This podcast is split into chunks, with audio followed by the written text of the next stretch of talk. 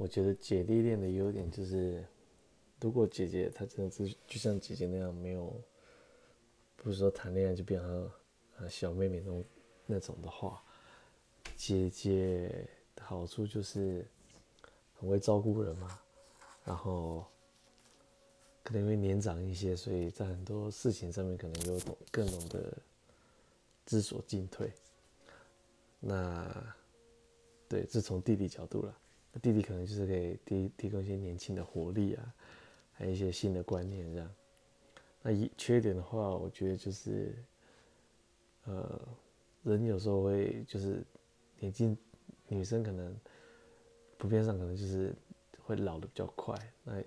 有时候就会因为外在条件的一些改变，或许会造成关系上的一些变化，这可能是缺点之一吧。再就是 成熟跟幼稚喽。